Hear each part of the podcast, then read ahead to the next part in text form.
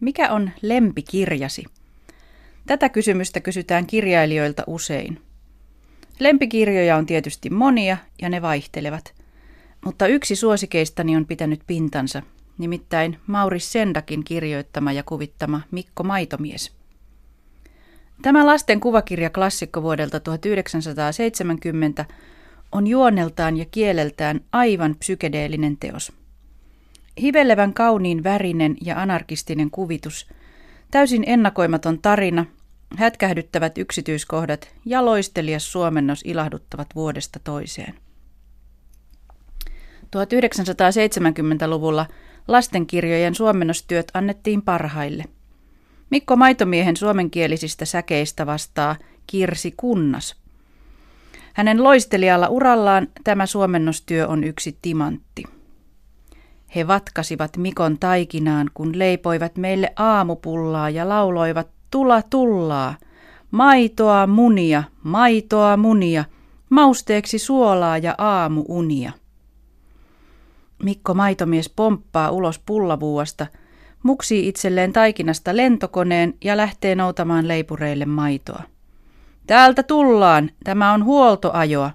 Tuon teille maitoa ennen aamun kajoa. Riemastuttava kirja, jota sukupolvet toisensa jälkeen jaksavat lukea. Mutta pelkään pahoin, että tänä päivänä Mikko Maitomies jäisi julkaisematta. Syy on paljas kuin Mikon peppu jättiläismaitopullon sisällä. Mikko esiintyy yhdessä toista kuvassa kelteisillään ja monissa niistä näkyy myös kikkeli.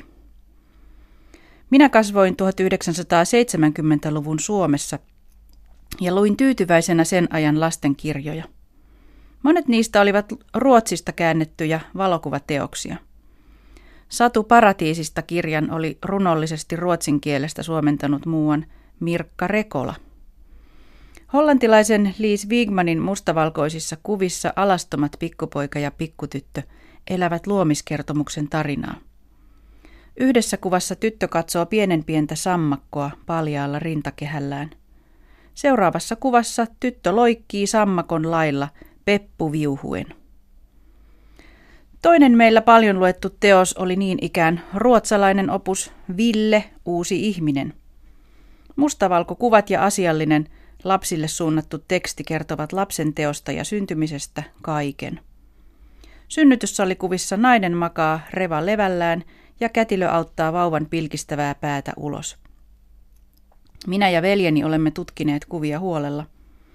Tunnollisesti olemme sutanneet punaisilla, oransseilla ja liiloilla tusseilla kaikki ruumiin aukot, kuin olisimme suorittaneet tarkkaa väritystehtävää. Myös tuon ajan piirretyissä kuvakirjoissa, kuten Gunilla Volden, Sanna ja Teemu kirjoissa, oltiin välillä iloisesti nakupellenä. Keski-Euroopassa tällainen ei olisi tullut kuuloonkaan. 1990-luvulla saksalaiskustantamo harkitsi Hannu Tainan kuvakirjan Matti ja kaikkien aikojen kesä julkaisua. Käännös tyssäsi kuitenkin ilta-auringon valaisemaan rantakuvaan, jossa Matti hieroo Eeturengin niskaa tämän katsoessa, miten toinen pikkupoika juoksee uimaan. Kaikki ovat tietenkin nakuina, ollaanhan tulossa saunasta. Nykyisin ollaan Suomessakin varovaisia.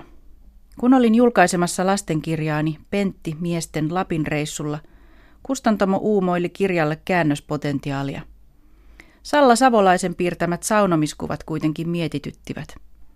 Ennen kirjan julkaisua löyly- ja avantokuviin päätettiin liittää höyrypilviä äijien ja pikkupoikien perhekalleuksien eteen.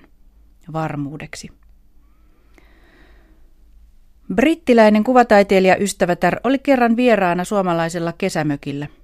Hämillisenä ja ihmeissään hän katseli järven rannalla nakuna kirmaavia ja alasti auringossa loikoilevia suomalaislapsia ja totesi sitten, ettei hänen kotimaassaan tällaista näkyä voi nähdä missään. Hän tuntui olevan aidosti kiitollinen siitä, että pääsi näkemään kulttuurisen harvinaisuuden, kauniin paljaan ihmislapsen.